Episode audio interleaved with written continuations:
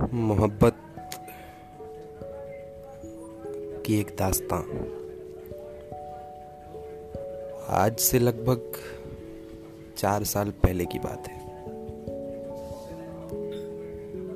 हिंदी कहानियों की तरह, हिंदी फ़िल्मों की तरह शुरू हुई वो मोहब्बत भी है, जिसके जाने से जीवन अंधकार और काली किरण की कर्त में डूब गया ऐसा लगता होगा।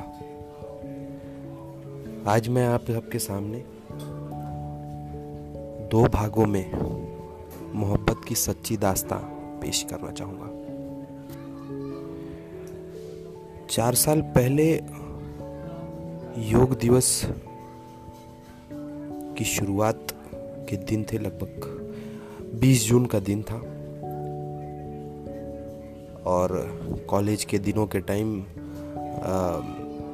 कॉलेज में कॉल योग दिवस की प्रतियोगिताएँ रखना शुरू की गई थी। 21 जून के दिन योग दिवस मनाया जाता है। इस अवसर पर लगभग हम सब इकट्ठा हुए। एक साथ खड़े होकर योग दिवस की तैयारियाँ शुरू हो गई। उस वक्त एक लंबी पतली शॉर्ट हेयर कट वाली चश्मिस लड़की पर नज़र पड़ी। दीवाने से हो गए उसको हम देखकर। मोहब्बत का नशा उन पर हम, उनका हम पर चढ़ गया। चाहकर भी नज़रें उनसे ना हटने को तैयार थी। अपनी फ्रेंड से उसकी बातें ऐसे लग रही थी कि वो मुझसे सीधे बात करने का प्रयास कर रही है। बेचैनी सी उठ पड़ी। हमने तुरंत कोशिश की।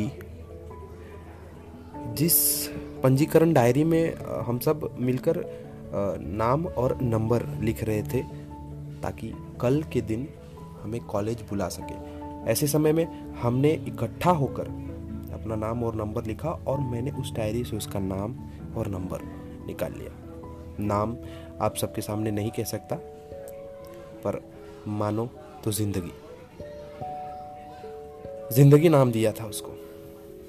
उसके नाम और नंबर होने के बावजूद भी मैंने सोशल साइट पर जाकर उसको मित्रता की गुजारिश की और हम दोनों दोस्त हो गए। उस सोशल मीडिया से शुरू हुए चर्चे को लेकर महीनों बातें चली। उसके बाद बातों ही बातों में हम दोनों के बीच इश्क का नशा शुरू हुआ। ना, उसने मुझसे कभी कहा, ना मैंने उससे कभी कहा, पर उस नशे में हम डूब गए।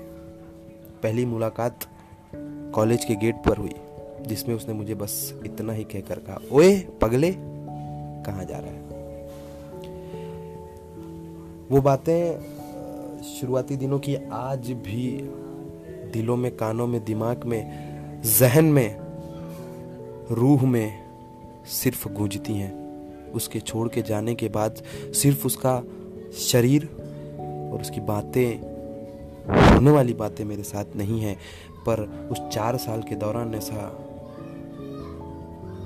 होता है कि मैं उसे अभी भी जी रहा हूँ। वो चार साल अभी भी मेरे साथ हैं और चार साल ही मेरी ज़िंदगी है। चाहत इतनी कि ज़िंदगी लुटा दें उसके ऊपर